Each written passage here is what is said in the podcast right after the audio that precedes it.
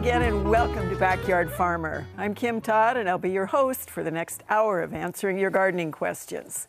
If you'd like to get in touch with us now, please dial 1 800 676 5446.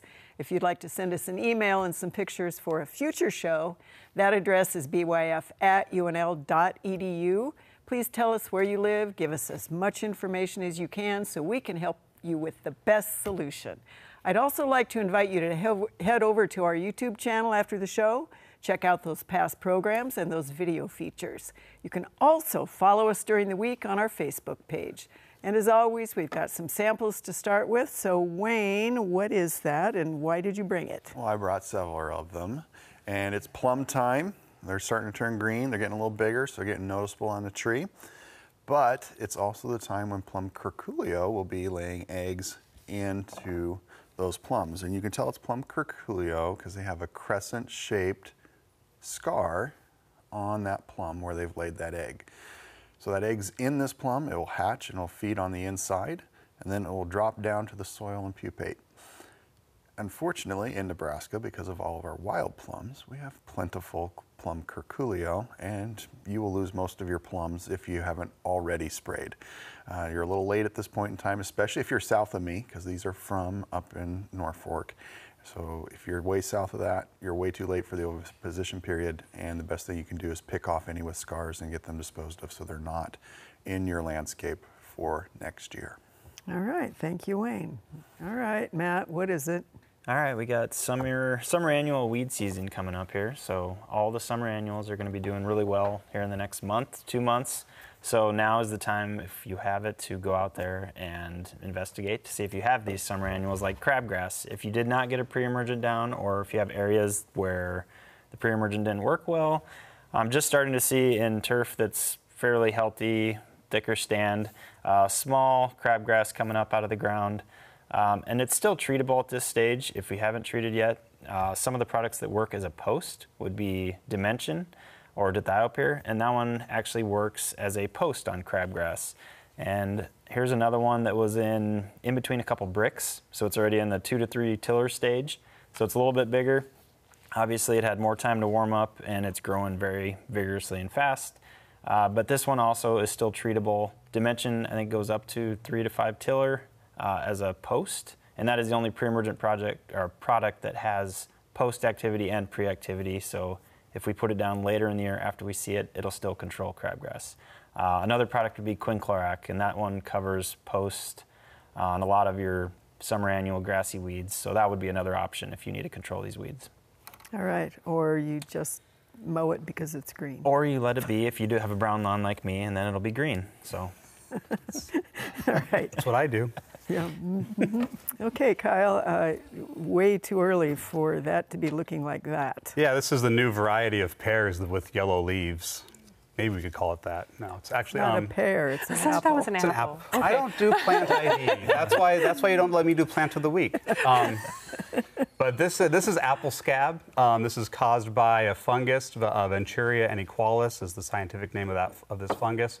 And as Kim had mentioned, this is a couple of weeks early for to, to um, for what we would normally see, but one of the defining features of scab is it will just turn your leaves yellow, and occasionally we'll even we'll see some we'll see a leaf spot on there, and if we would go and look at that spot under magnification, we would see we would see the spores, um, and this is how the this fungus overwinters on on the leaves. And so one of the best ways to control this is actually raking up your leaves in the fall and making sure that you are destroying all of the all of the leaf tissue. Um, because then in the spring, once we get warm temperatures and some moisture, I didn't think we had near enough moisture this year, but apparently we did. But you get that moisture, and then those spores on the fallen leaves will blow up onto the onto the tree and cause cause infection. Now, if it's just a um, just a tree a tree in your landscape, typically this sort of um, yellowing or, chlor or chlorosis isn't going to cause a major problem. Um, it may cause some early defoliation, but unless we have that defoliation occurring for a few year, years in a row, it's not going to um, negatively impact the long-term health of the tree. In a commercial setting, or if it's a high value tree, uh, fungicides are available. Um, a product that, would con- um, that contains uh, propiconazole or chlorothalonil works pretty well, and you'd want to be applying that fungicide um, kind of at the first signs of first sign of infection. So right about now is when you'd want to get that fungicide out. All right, thank you, Kyle. Elizabeth, your turn.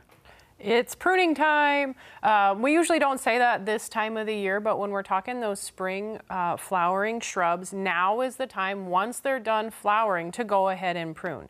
So last year, I didn't prune this lilac here, and you can tell that the capsules are located right there. Now, this, this branch did not bloom this year because that capsule was there. So if I want to encourage blooming next year, on these, I'm going to find the spent flowers on the ends of the branches, and then I'm going to take my trusty pruning shears and I'm going to prune it back to the next branch union and just remove those on there. So if we're talking about pruning these spring flowering shrubs, um, you can go ahead and you can remove any of these um, spent flower blossoms that are on there. Now this guy does tend to seed itself, so I'm probably going to try a little bit harder this year to go ahead and remove those spent flowers so that way it doesn't uh, put on as many seeds and I don't have as many volunteers in my landscape. Excellent. Thank you very much. All right, Wayne, first round of questions is yours. Uh, this first one comes to us from North Bend, and she wonders whether this is a sawfly, that lovely bright blue thing, eating her golden Lysimachia, which is a ground cover, and she wants to know if it is, how does she control it? It is. Um, when I got in close, you can't quite see the head, so I'm not sure which sawfly this is for sure. But I was able to find that uh, grass sawfly does get into this plant uh, on occasion. Um, they are heavily parasitized by wasps, so you shouldn't have too many of them getting around or reproducing, and it's one generation a year. So what you see now is what you get, and you won't get any more till next year. All right. Pick it off if you really want to control it. Good to know. All right, uh, your second one comes to us from Polk. The picture is from last year, had issues the previous year also. This is larvae in the stems of the pumpkins, and then, of course, they slowly begin to die off, starting at the root. She wants to know how to prevent that from happening this okay, year. Okay, so this is squash vine borer. If you want to prevent it, you have to be really good about spraying the vines themselves, especially at the larger portions near the joints um, if you're going to do chemical control. You can also, once you've set on enough pumpkins on those vines and you're comfortable with what you're going to get, you can use the floating row covers uh, to keep those moths off of there from laying the eggs. If you do go chemical control, be really careful not to put the chemicals on the flowers. Moths don't tend those flowers for the eggs, so you're not going to get them exposed. So try not to do that because you'll expose your pollinators because they are very attractive to many of our pollinators. All right. Let's see, one more, and this is a Waterloo viewer and is wondering, what is this bee? It is drilling perfectly round holes in the beams. And we had another question from a viewer who said 20 of them drilling holes in the beams. Yes, these are carpenter bees. You can tell because there's no yellow hair on the abdomen. It's actually very little hair at all on the abdomen, and it's yellow on the thorax with that black dot in the center. That's pretty characteristic. You don't need to see more than that. Uh, they do tend to leave treated wood products alone. So if you can, it looks like this may be due for some restaining or some repainting. Um, that's one way to discourage them from getting into your outdoor wood products, um, whether it be the green treat, stain, or paint. That's the best thing you can do at this point in time um, to, to discourage them. Should you fill the holes if you've got some? Although just dig them right back out. Don't. okay. Real carpenters. Yes. All right. Thank you very much, Wayne. Okay, Matt, your first one. Uh, this is just a single picture from this Lincoln viewer. And he says he has this very ugly section in his front yard and he wonders on how to proceed to try to get it to look better. Okay, so what this looks like is it's kind of just a hot spot maybe, or when that sidewalk was put in, maybe some of the soil is not as good as the rest of the lawn. Uh, so what you want to do here is probably you're going to have to water it a little bit more and maybe up the fertility just a little bit to try and get it to match the rest of the lawn. So water is going to be important, especially right next to the sidewalk there. I don't know if it's a south-facing slope, but it's going to catch a lot more sunlight and dry out a lot sooner. Uh, so water, fertilization, and if you have other issues, maybe make sure you're getting grub control down because it's weak already, and uh, that would make it look even worse if you're going to have any issues this year. All right, thanks, Matt. Two pictures on this next one, too. This is also a Lincoln viewer. Um, the, the home was built about nine years ago. They used a thin bladed fescue developed for this area, and then all of a sudden they've got this uh, blue green patches, and they're wondering what this is and how to control this. Okay, so what this looks like to me is creeping bent grass, and it's more of a grass that's used on golf courses. Uh, a lot of the putting greens around here are creeping bent grass, and some of the some of the fairways and tee boxes. Uh, when you get it at lawn height, it does kind of have that limeish green color, and it's pretty fluffy, and it'll keep spreading year after year and growing within your lawn of tall fescue. Uh, so, you know, one way to do that would be to try and rip it out of there, or uh, glyphosate app, which isn't pretty because it's just gonna be a big dead brown spot, and then you seed in some of your tall fescue to match the rest of your lawn because it will continue to grow bigger. Uh, without getting the sample in and actually IDing it, uh, I'm not 100% positive, but that's kind of what I've seen those patches look like creeping bent grass. Okay, and if you can't bring a sample, at least some really, really close up pics. Yes. Okay. All right, Kyle, two pictures on this one. Mm-hmm. This is a Little Sioux, Iowa viewer, 50 miles north of Council Bluffs weird growths just appeared and they've never had anything like this before. What are they and how do they get rid of them? You don't want to get rid of these because these are one of the coolest organisms alive. These are slime molds. Um, and so it's the and slime molds, they are, they're, they're just feeding on um, cellulose. They're not harming anything. They're not toxic. Um, they're, they're just a fun, a fun treat of nature. They kind of appear overnight especially after moisture or if you've been overwatering and then once it dries, once the weather dries out, they dry out and they turn to dust and maybe you'll have them again next year if you're lucky. All right, thank you. You have one picture on this next one. Uh, this is a, a Lincoln viewer raised beds, they added bag topsoil, and now they have shrooms that keep growing from below. They wonder how to get rid of them, and people keep telling them that means they have good soil, but they're taking over where he wants to plant vegetables. Uh, fortunately, as far as getting rid of them, the best thing that you can do is just going to be remove them by hand. Um, they, this is, as far as what type it is, I'm not entirely sure. It's some sort of bolete. Um, I wondered about a lepiota, but the, the, um, the stipe or the stem is a little bit too thick, so I'm not, not entirely sure. But it is some sort of bolete that is harmless. Um, so it's not going to be toxic to, to yourself, pets, um, children, anything like that.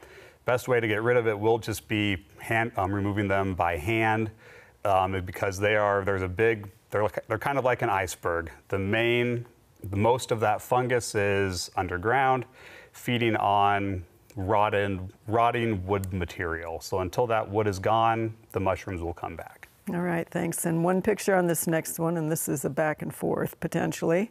This is a North Bend viewer who has iris getting progressively worse.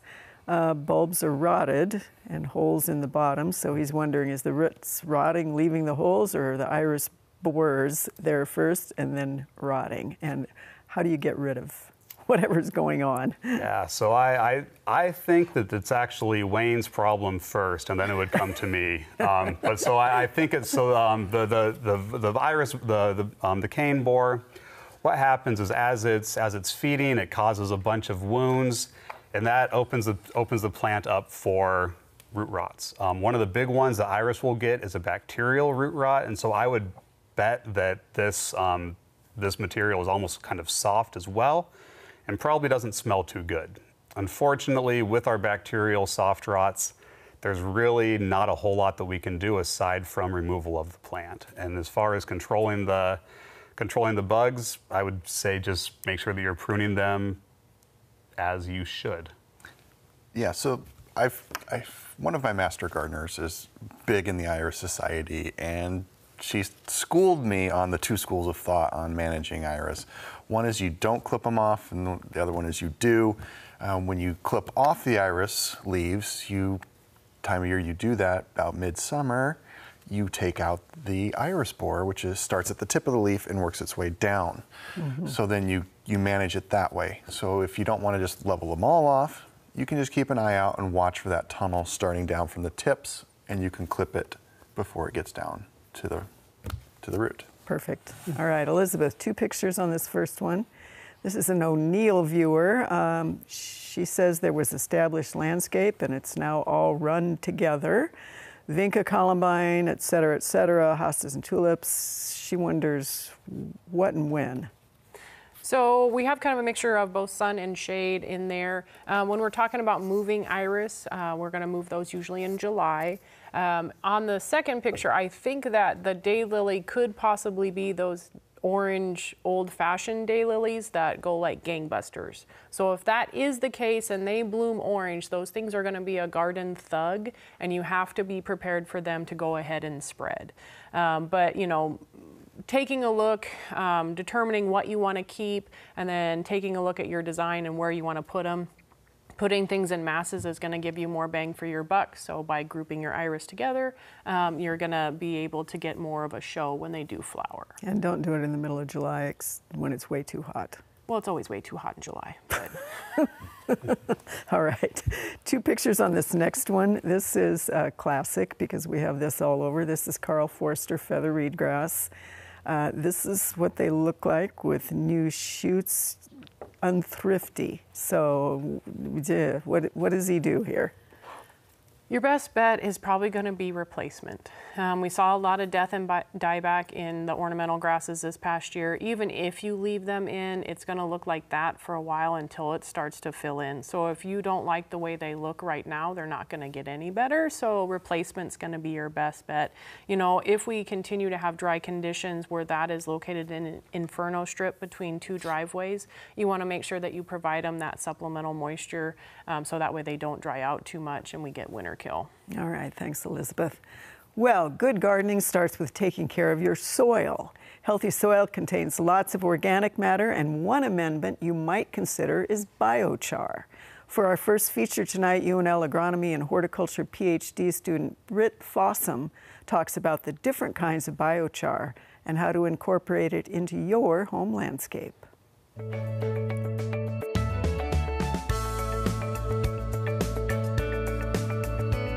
Biochar is not a new material necessarily, but it's becoming uh, an increasingly popular or interesting option uh, as an additive for soil, for potting mix, for compost. Um, and it is essentially very similar to charcoal, except it is produced with the goal of using it in soil. And so a lot of the properties may be specifically designed uh, to be good for that purpose. So it's basically just charcoal with a different purpose. It can be made from a lot of different things, and that's actually something really important to look into before purchasing your biochar. Think about what you're using it for. So, biochar made from different materials. Um, it can be made from basically any kind of waste uh, plant material. So, wood, grass, uh, walnut shells, which is actually some of what I have, and all of those different kind of materials that it can be made from impact what type of biochar you get out. So, and it has a wide range of applications. Some of the some of the issues that it can help address with your soil uh, are really anything from if you have too sandy of a soil, if you have a soil that's been compacted, if you have a soil with low pH, if you have a soil that is just kind of low fertility in general. So because it has such a wide range of applications, you need to do your research before purchasing anything. So biochar made from a material like wood is generally going to have the highest carbon content, which is good if you're trying to increase organic matter in your garden, uh, and biochar produced from other materials like compost, grasses, um, and other plants uh, may have slightly higher nutrient content and may have a little bit more porosity.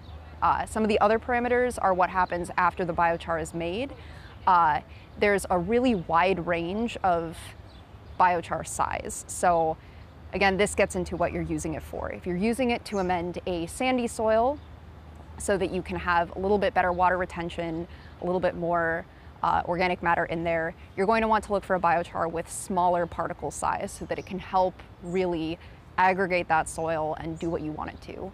If you're looking for it as an option as a bulking agent in a potting mix, as something to add to your compost, or as something to mix into a really dense clay soil or to remedy compaction, you're gonna wanna look for a biochar with larger particle size, so something up to maybe four millimeters. So biochar is sold dry, and there are a couple different ways you might want to prepare it before adding it into your soil. One way is mixing with compost uh, in a 50-50 ratio. Uh, one way is soaking it with water for about 24 hours. Um, and all of those can help reduce erosion or keep it from blowing away. Keeping your soil healthy is the best way to help you succeed in any gardening project, and that biochar could help you enrich your soil with plenty of organic matter, as well as, you know, being fun to write with. All right, Wayne, two pictures for this one. Wondering what these tiny creatures on her iris are. Hasn't seen them any other year or an iris on different parts of the garden. Okay, before we flip to the second picture, there's two things here. Mm -hmm.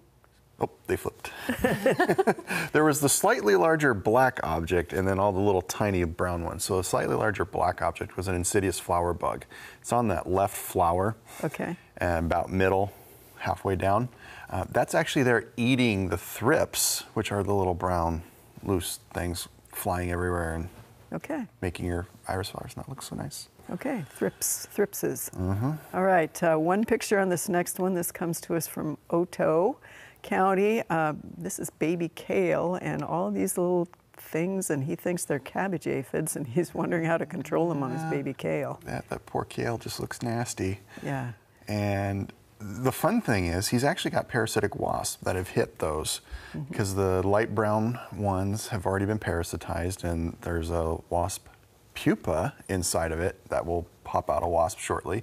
And a lot of those other ones are, are looking rather bulbous, which they do right before they turn that tan color.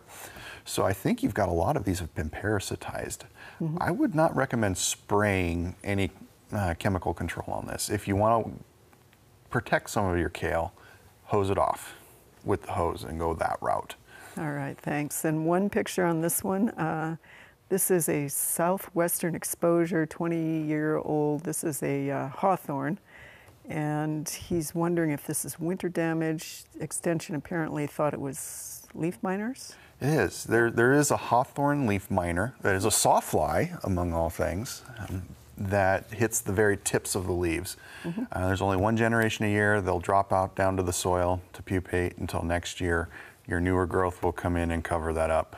So at this point, no do deal. nothing. All it right. won't harm the tree. Thank you. Two for you, Matt. Uh, this is the poison hemlock question, and the question is Is this it on these two pictures? And how to safely remove and dispose of it. And yes, I would say by looking at it, it does look like poison ivy. Hemlock. Um, or poison hemlock. you know, they're, they're both poisonous. So, but yeah, so this one, removing it, the sooner the better. So when you see this come out, I mean, obviously it kind of has that nature of like a carrot almost. It has that look. And so the best way to get rid of it would be just to dig it out, go deep, probably at least one foot if you can with a tile spade, and pop it out, and then just throw it in a bag, throw it in the trash, get rid of it. That way you're not rubbing your rubbing it on your hands or stuff like that. So long sleeves and gloves, and shouldn't have any issues with uh, getting it on yourself. All right, uh, two pictures on this next one, and this is an Omaha viewer. Uh, she was worried that this was poison ivy. Uh, she does say she did get a bad rash, but she's not sure whether it was from this. So she wants to know what it is and how to get rid of it.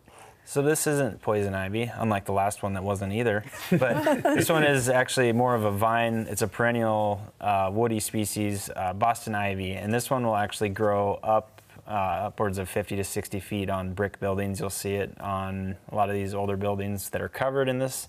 Uh, so getting rid of this one, if your neighbor does have it, uh, might be a little bit difficult, but you want to get down and probably dig these out as well. And what I did find is if you want to treat for them, if they're coming up and you have not too many of them coming up, uh, the late late summer and early fall treating them with like a glyphosate application on the leaves before they start turning colors or turning red for the fall. And they'll actually absorb that down into the plant, into the root system, and that will hopefully kill them for good. The other option would be to trim them off and treat with glyphosate, which I don't know if that works as good on those like trees. Probably not. No, because they're growing too vigorously. Uh, so that would be an option to get rid of them. And then another thing is these too can be poisonous, the leaves. Uh, so you want to make sure if it is in the area, I think it's mostly to animals, dogs and cats, and even humans if it's ingested. So that would be one thing to get rid of uh, earlier than later. All right, thank you very much. Kyle, uh, this is a fine line buckthorn with uh, rust. Anything to do about it? Two pictures on this one. Um, no, it's the as with all the rust. Once you start to see those pustules show up, there's really really nothing to do. Um, if you really care about it, a fungicide application two to three weeks ago would have been effective. All right, two picks on the next one, and uh, this is a viewer growing lamb's quarter as an organic crop, and it's got these little purples on it. Anything she should do or not? Uh, no, not that I would worry about, and I'm not entirely sure what this is. I think it's actually a hypersensitive response to a bacterial disease, because lamb's quarter has will do that. It will turn purple um, to try to kill off some cells, but I don't think it's anything to worry about. All right, and one picture on the next one. This is a Wahoo, Nebraska viewer who found uh, this ugly thing on a rosemary, and she says it's on her parsley potentially too. Any Yeah. ideas? Again, you're lucky. This is another slime mold. Um, there is a uh, crown gall can get on rosemary as well, but typically with the crown gall, you wouldn't you would expect there to be some some distortion of the of the leaf material around that gall. But whereas this just kind of envelops the the leafy the leafy material, really looks like a slime mold. So let it dry off, and it should should go away just fine. Excellent. All right, uh, Elizabeth. She just wants to one, uh, wants to know what these two plants are, or this one plant in the shade next to a wooded area. Virginia water leaf. Um, there's two different species to it. Both of them get about a foot and a half to two foot tall. Technically, it's edible. Don't know why you'd want to eat it, but um, it can get somewhat invasive or aggressive, so just look out for that. But it's a really fun one for that shaded environment. Excellent. One picture on the next one, and this is in one of those inferno strips, a little over two feet tall. Pull it or enjoy it. It's up to you. I would pull it. Um, it's a weed called rough fleabane or daisy fleabane. Um, it's in the Asteraceae family, so it'll make those nice little puff balls, and then you'll have way more next year. Um, so I'd go ahead and pull it and dispose of it before those seeds get um, ripe and viable. All right, and one picture on this one also. Uh, this is a Blair viewer who has blueberry bushes, wondering whether they should cut back the dead twigs now and what is the issue. So blueberries like a pH of four and a half to five. Most of our pHs of Nebraska soils are over seven. So we're looking at a possibly a pH issue if they haven't changed that in that raised bed. Go ahead and prune out whatever is dead right now. It's probably not going to be coming back anytime soon. And then check the pH. Um, if you need to drop it down, add some sulfur to bring that down. Um, but that's going to be your best bet and make sure that they're adequately watered, especially this year. All right, thanks, Elizabeth. Well, we are very happy to have plants in the ground out in our garden, but the planting continues. Here's Terry James to tell us more out at the Backyard Farmer Garden.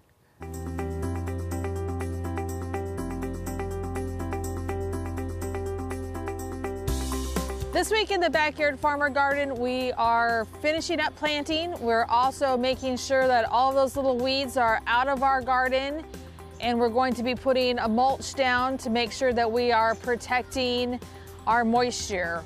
Remember, parts of Nebraska have gotten quite a bit of moisture in the past few weeks, whereas parts have not received any, i.e., Lincoln, we're down like 10 inches of moisture so far this year. So we're really wanting to make sure that we're pres- preserving all of that moisture for our plants to get up and growing well.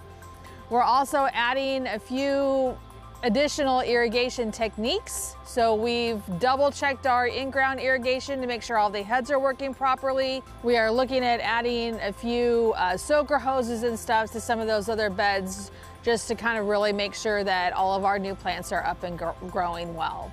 So stop by the Backyard Farmer Garden and check it out. Right now, it is time for the lightning round. Elizabeth, are you ready? Yep. This is a Beatrice viewer who has a shrub Althea and it only has growth at the bottom. Should she cut it back? Sure, if it's not growing out the top, it's probably not going to. All right. This is a Columbus viewer who says uh, she needs to move her peonies now. She has no choice. Any advice on that one? Uh, make sure that they're adequately uh, watered, especially if you're trying to get them established again and All at right. the same level. The same level. All right. Uh, we have another viewer who needs to move some daffodils now. Is that possible? Sure, um, go ahead and dig them up, put them where you need them to go, and then wait for that foliage to die down before you prune. All right. Uh, this is an Omaha viewer that had service berries that were covered with pollinators on the flowers. Flowers dried up, fell off, no fruit. What's up with that? It's the year. All right. We have a viewer who has a nine bark that has dead branches. If he cuts them off 18 inches above the ground, will they grow back? No. All right. We have a viewer who visited the backyard farmer garden and wonders what is the black mesh over the greenhouse for? Usually it's a shade cloth. We're going to count that one, right? It was a shade cloth. okay, usually it's shade cloth. All right. All right, Kyle, you ready? Of course. This is a Eastern Nebraska viewer who says it rained and now there are those orange things on the cedars again. Is that common? Uh, yeah, it's um, cedar apple galls. They are, um, they'll just another flush. They can flush up to seven times per year, actually. So, All right. This is a Fort Calhoun viewer who had an old cherry tree that cankered. They cut the canker out and then they used bleach on the affected cuts. Cherry seems fine. They're wondering was that a good solution and can they eat the cherries? uh, you can eat the cherries. It was a serviceable solution, but that canker is going to come back because I doubt you got rid of all of it. All right. Uh, this is an Arlington viewer who wonders if you recommend anything for leaf spots on perennials. Nope. This is a Seward viewer who has a 27 year old blue spruce that lost most of its limbs from the bottom up. Is that a disease or age? Uh, probably a combination of both. Um, it's, and it's been hard to be a tree the last few years. All right. This is a, uh, a viewer who has a rhubarb with yellow spots on the leaves. This has happened for three years. This is Omaha. Uh, it's probably some sort of physiogenic response to environmental conditions. You made that word up. Uh, I did. Physiological. Okay. All right. Are you ready, Matt? yes. All right. Uh, this is a viewer who wonders whether soil amendments such as humic acid are useful for lawn care. Uh, there is some truth to using humic acid. If it's put down in enough quantity, there can be some response with it. What kind of response? Question two. Oh, it'd be healthier plants, I guess, is the behind it. They're basically promoting more organic or more uh, microbe growth in the soils. All right. Uh, a North Bend viewer wants to know how to control pennycress in flower beds and in moss in her garden. Uh, I would say pull them because they're already seeded out, so you get rid of that seed for next year. All right. Uh, there is a Wynot viewer who wants to know how to kill sweet clover in the lawn without hurting trees. What's the product? Oh, that's going to be any combination product. Try and stay away from the dicamba, but those work best on those sweet clovers with a dip, big taproot. All right. Uh, we have a viewer who wants to have a repeat on the chemicals we use for the control of bindweed. Uh, quinclorac is the one that smokes bindweed. Okay, smokes it. All right. Smokes you ready, Wayne? I guess. This is an Otoe County viewer who wonders is there a sawfly like larva that feeds on rhubarb leaves? I've not seen one on rhubarb, but there are some other caterpillars that will hit it. All right. Uh, we have an Omaha viewer who had a white pine with a woody, woolly aphid infestation. What is the treatment?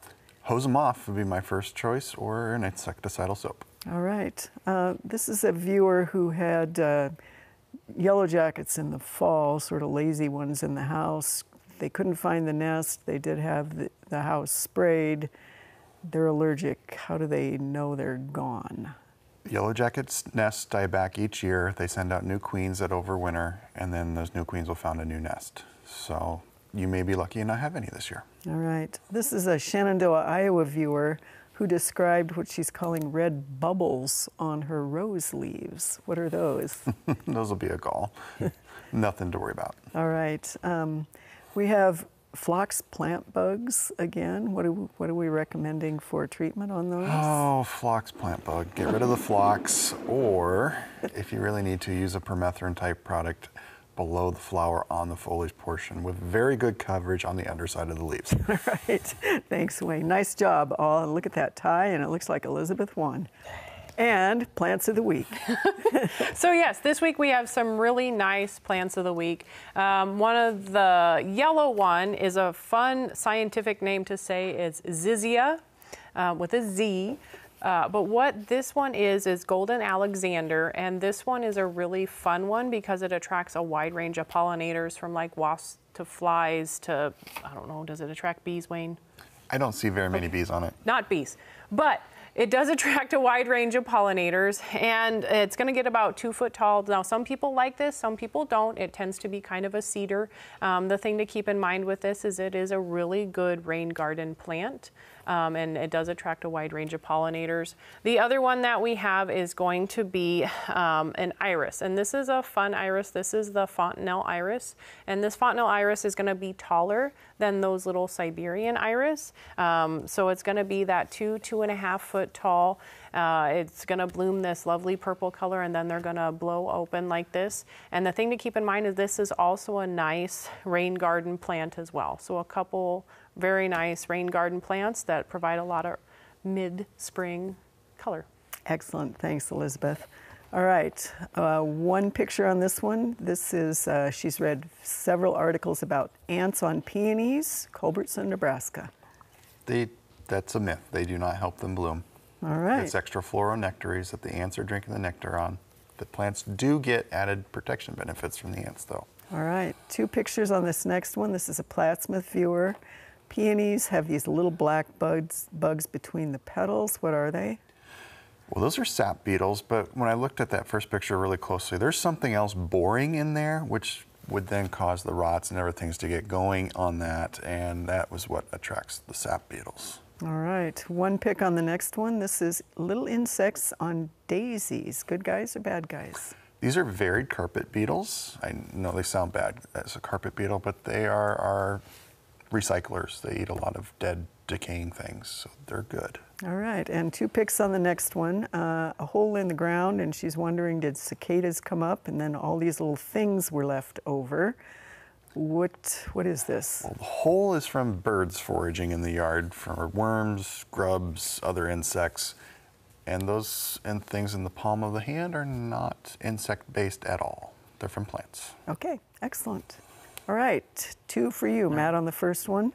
Uh, dead zoysia grass, that'd make Roch happy. Yeah, This is, uh, she says, 30 years of zoysia, and this year it's not doing anything. So is is it dead? I would be hard pressed to believe it's completely dead. So if you go in there now, after getting a little bit of rain, we're getting later in the season, just rub down in and see if you can pull out any green shoots or stems. And that would tell you if there's nothing there, it's dead. You're going to have to do something. But eventually, that zoysia from the edges that's alive is going to fill back in. All right. One pick on the next one. This is the Benson, Omaha area. Tall fescue and bluegrass, minimal weeds. He's, he's wondering should he be doing a broadleaf control or pre emerge with pendimethalin or ah. let it be? Yeah, I mean, if you if you don't have any weeds there and you know there's an issue and you still want to get a pre-emergent out and maybe there's a little bit of crabgrass up, a product with dithiopyr or dimension would help prevent any new crabgrass and broadleaf weeds as well. All right, one pick on the next one. This is a grass that has started to emerge. She's had it for eight years. She's never seen it before. Huge system of rhizomes. Yeah, and this one I'm not totally sure on. It could fit under a few different types of grass that grow like this. Uh, Johnson grass is one that comes to mind with me because it does look like the rhizomes and it shoots up everywhere and it's a pretty extensive root system. So digging those out and getting rid of them is probably the best option, but um, treating those individual plants with glyphosate would be another option to try and get it down into the rhizomes. All right, and one more, and this is uh, this neighbor has let this grass come up around his waterfall and his pond. They're pretty, but wonders whether it will spread and take over. Uh, yeah, foxtail barley, and that one is a pretty good seed producer. Right now, it probably already has seeds on it that are going to fall to the ground. So if you can pull those out and remove them, that'd be the best way to prevent it from going. And also, they like to go in thin lawns or thin areas. So just promoting a healthier, thicker lawn. Excellent. Nice job. All right, three picks on this first one and a fourth pick that's from a different location of the same issue, Kyle. Okay. So Wahoo on the first one, two-year-old red oak, leafed out, but they look lacy. And the other one is from Kearney, and it's a 12-foot tall bur oak. So one, two, three, four, and they all kind of look the same. And we could have the same pictures from here on campus as well. This is oak leaf tatters. Um, primarily, it, hits white oaks more than more than a lot of our other oaks. Um, don't really know what causes it. Um, there is some some people think that there's some herbicide interactions, but we also see it in when there's no herbicide out there. Um, really, it's just a thing that happens early in bud development. Um, doesn't appear to negatively impact the, the overall health of the tree, though. All right, and two picks on this next one. This comes to us from Eastern Plains, Colorado. This is junipers turning brown in the middle and wonders what he should do about that. Yeah, this is most likely either a phomopsis um, blight or, or a Cercospora blight on the, on the junipers. Um, both, of the, both are fungal pathogens. Best thing to do would um, applying a fungicide that contains chlorothalonil um, or a product like Captan should decrease it, but you'd want to apply that product in the spring. All right, thanks, Kyle. Elizabeth, two on this first one. Uh, this comes to us from Knox County, Creighton, Nebraska. Wonder, and he wonders, is this frost damage? So two picks, and we know the answer, don't we? We do know the answer, and we'll say what Kyle said the last time with oak leaf tatters. Nothing to do about it right now. Make sure that that tree is in overall good health and gets about an inch of supplemental moisture a week. All right. One picture on the next one. This is a six-year-old ginkgo, and uh, little leaves, and then the big ones. Everything else is looks healthy that's just how the year has gone this year. Um, unfortunately, nothing you can do. It's caused by environmental. It's not a disease or anything to worry about. Just make sure that that tree is in overall good health and we do the watering and it should, it's probably going to look like this the remainder of the year, but it's not going to harm the tree. All right, one pick on the next one. This is Ord, uh, planted this last year and uh, did great last year. This year, no buds. It's a red bud. And top branches snap. She's wondering uh, whether she should take it out or maybe let some of those shoots from the roots come back up. So your best bet's going to be removal. If you were to leave those shoots that are down near the base, they're weakly attached to that root system, um, and it's just going to take the right weather conditions for them to come off of the root system. So I wouldn't even worry about it and just take them off completely. All right. This one is a uh, girdled cherry tree, and this is in Norfolk. She planted a North Star dwarf cherry tree two years ago. Wabbits got it, and what should she do about that? Same type of thing. A removal is going to be your best bet. Um, not much you can do about it. The one that's on the screen is a linden, and we want to make sure that we remove any of those suckers around the base of the linden. I'd also like to see if there's a root flare on the linden because there's a possibility we could be planted too deep, which is why we're seeing a lot of suckers there too. All right, and once you start with those suckers, you got those suckers. Yeah, they're there. All right. Well, when you've worked hard to get your tomatoes, peppers off to a good start, only to find out later they have a rotten spot where the flower used to be, it can really be frustrating. Most of us have had a run in with blossom end rot. Scott Evans is here to explain what it is and if there is anything you can do to avoid it.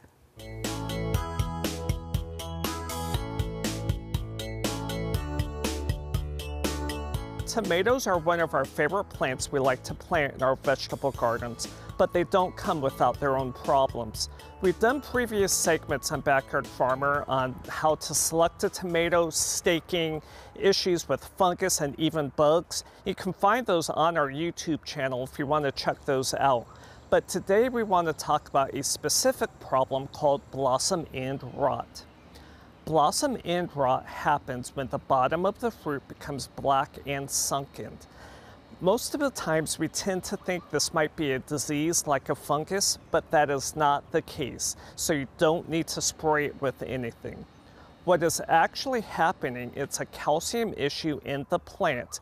The plant's having problems either getting the calcium out of the ground or moving it throughout itself. One of the things that can cause this is a true calcium deficiency in the soil. However, you're going to have to have a soil test to figure out if that is the case. Most likely what is happening with the plant is that we have damaged the roots when we planted it or when we were weeding around it or we have allowed the soil to dry out in between waterings. The best defense to help prevent this is to mulch the plants. We can use hardwood mulch, grass clippings, straw, hay, anything's going to really help keep those weeds down and help keep the soil evenly moist. Another reason why we can get blossom end rot in our plants is that we over fertilize. So make sure that you're not over fertilizing and not using a high nitrogen fertilizer.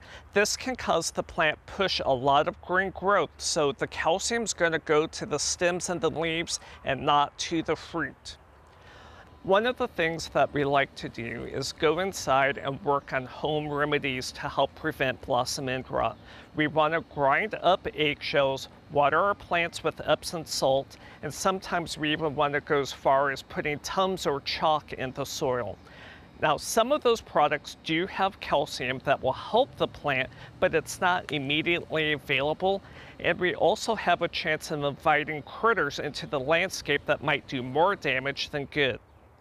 Blossom end rot is not exclusive to tomatoes. We can see it on our peppers, our eggplant, cucumbers, melon, squash, most of our vine crops as well.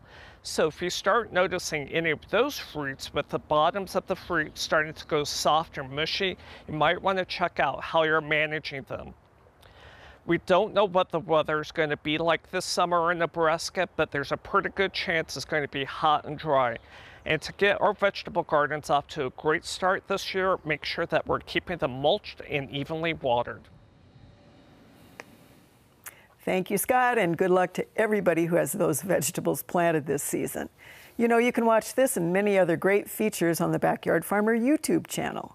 We've been uploading those videos for years, so there is plenty of great content from extension staff and other professionals to help you keep that lawn green, your trees tall, and those vegetables ripe.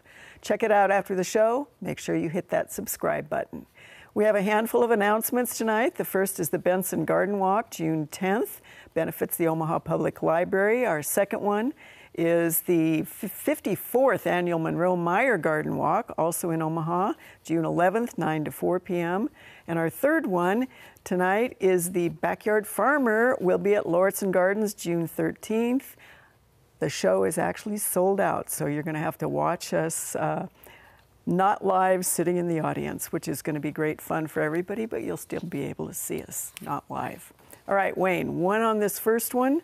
This is a Lincoln viewer who came home from a 10 day trip and found an infestation of these. What are they and do they do damage? That's an ant queen. Came out inside and uh, looks like it might be dead since it's on its back, but hard to tell uh, from the photo.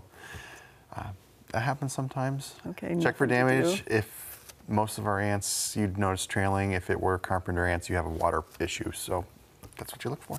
All right. Uh, second one here is this is a cute little guy. Antenna are longer than the body. What is this? It's a bush katydid nymph. They're really colorful. They're fun to watch. Bush katydid. Fun. All right. And two pictures on the next one. Uh, this is ants. And uh, she says her yard has been attacked by ants like these. They don't enter the house. She's got she's seen them in lots of places, and they she she knows that you know they smell differently or something. So so what's Well- what's the deal here? People are noticing the ants in their yards this year just more than normal because our grass is thinner. We haven't been getting the rain to wash down the ant hills. We haven't been getting the rain to wash the ant hills off the sidewalk. They've been there the whole time. They're not going to be causing damage. They're part of the ecosystem. Enjoy them. If they bother you in the cracks of your sidewalk, hose it out. Use a crack sealer made specifically for sidewalks, and then you don't have to look at them in the middle of the sidewalk. All right, excellent. Okay, Matt, one, uh, one picture on this one. This is a Falls City viewer. She's tried pulling it out and she says it returns a day later. Then she used a commercial chemical of some sort and still coming up. And then she dug everything out and screened the soil and the daffodils are in water and she wonders what this is and how does she get rid of it. Yeah, it's a lovely weed for the summer. It's uh, yellow nutsedge, and it's going to continue to grow from rhizomes from the last 20 years. So I don't know what you're going to do with this one. You're just going to have to probably try and screen out that soil or remove the soil in that area and put new soil in if you don't want to spray a herbicide. All right, and if she did want to spray a herbicide? Uh, Sedgehammer is pretty safe on a lot of those ornamentals, so that one would be the choice that I have. All right. Uh, your next viewer here, this is a Gretna viewer. He's wondering what this is and when to spray and for what. He has used 2,4-D. Yeah. He's trying to get rid of it. Yeah, this one is tough to control with uh, herbicides. It's Vinca minor or periwinkle, and it's pretty. It's got some flowers on it. It's got some foliage. So it roots at every node or grows along the ground and just kind of spreads out. So if you can remove it, try and dig out those nodes and don't leave any plants behind, which is impossible because uh, they just shoot out new roots from that one. So that's probably going to be the best bet. All right, one pick on this next one. This is a Beatrice viewer. Uh, wonders what this is. She thinks it came up in her wildflower seed. She wonders is it a weed or is it a not weed? It is a native weed, Pennsylvania pellitory, and it has really shallow roots, so just yank them out of the ground. Mm-hmm. Fun name on it. Okay, Kyle, one pick on this first one. This is a La Vista viewer, tomato plants. Uh, transplanted May 9th, three of the adjacent plants have also started turning yellow, primarily at the top of the plants. Could be a few things, could be a virus, um, could be herbicide drift if you're seeing it on other non, if it's on non-tomatoes, I would guess herbicide based off the time of year. Otherwise, um, potentially a virus um, issue. All right, and three picks on the next one. This is Elkhorn, three different varieties of determinate tomatoes. Just started showing this about 10 days ago. The new growth looks better. And this is a herbicide issue. And so the, with herbicide issues, it's the um, injury takes place at a certain time, affects those leaves. If it, as long as it doesn't kill the growing point, the new leaves come out just fine. All right, two pictures on the next one. Uh, this viewer has uh, contender beans with these splotches on the leaves. She's wondering, is this a virus? And we had another viewer with a similar thing from west of Bradshaw. It's potentially a virus. Um, the, uh, the uh, alfalfa mosaic virus will hit common beans um, and can cause those, those large blotches. There's also a bean mosaic virus that it could be. Um, but again, without, it, without actually testing, it's hard to say for sure if it is a virus issue. All right. Elizabeth, two pictures on this first one. Uh, this is an Omaha viewer. Uh, they say they have four aspens. Two of the four have this severe leaf curl and uh, they had an application of bifenthrin from the tree service in April and then a frost. And what is this and what can they do? That looks like classic growth regulator herbicide injury with the epinasty and the curling and distortion of that leaf. Um, really not a whole lot you can do. Just make sure that they're adequately moist, you know, adequately watered, and it's just going to be a waiting game to see if it puts on new growth and grows out of it. All right, and the word epinasty for our viewers means. I just what? learned it tonight, Kyle. it's distorted growth. distorted growth, but it's... it was a fun way to throw it in there. All right. All right. Uh, let's see. Then we have your next one is an Omaha viewer. One picture on this one. This, uh, they're saying the person that their lawn person mowed off a huge part of the root near the trunk. Is there anything can, that can be done? Um, nothing that can be done. I'm going to be surprised if they don't have any mower damage from taking out that large of a chunk. Um, be prepared for suckers to possibly show up in that wounded area, um, but we want to leave it open to the environment. We don't want to seal it or put paint or tar or anything on it. Just watch out for those suckers and maybe mulch around that tree to keep I mean, it. that would be ideal. If your mower guy takes that big of a chunk out of your, your tree, you want to really pull that mulch out away so we don't have that happen again. All right, two pictures on this one. Uh, this is a Humboldt, uh, Nebraska viewer, yellow spots on the vegetables. And it's almost everything cabbage, broccoli, green beans, beets, and zucchini.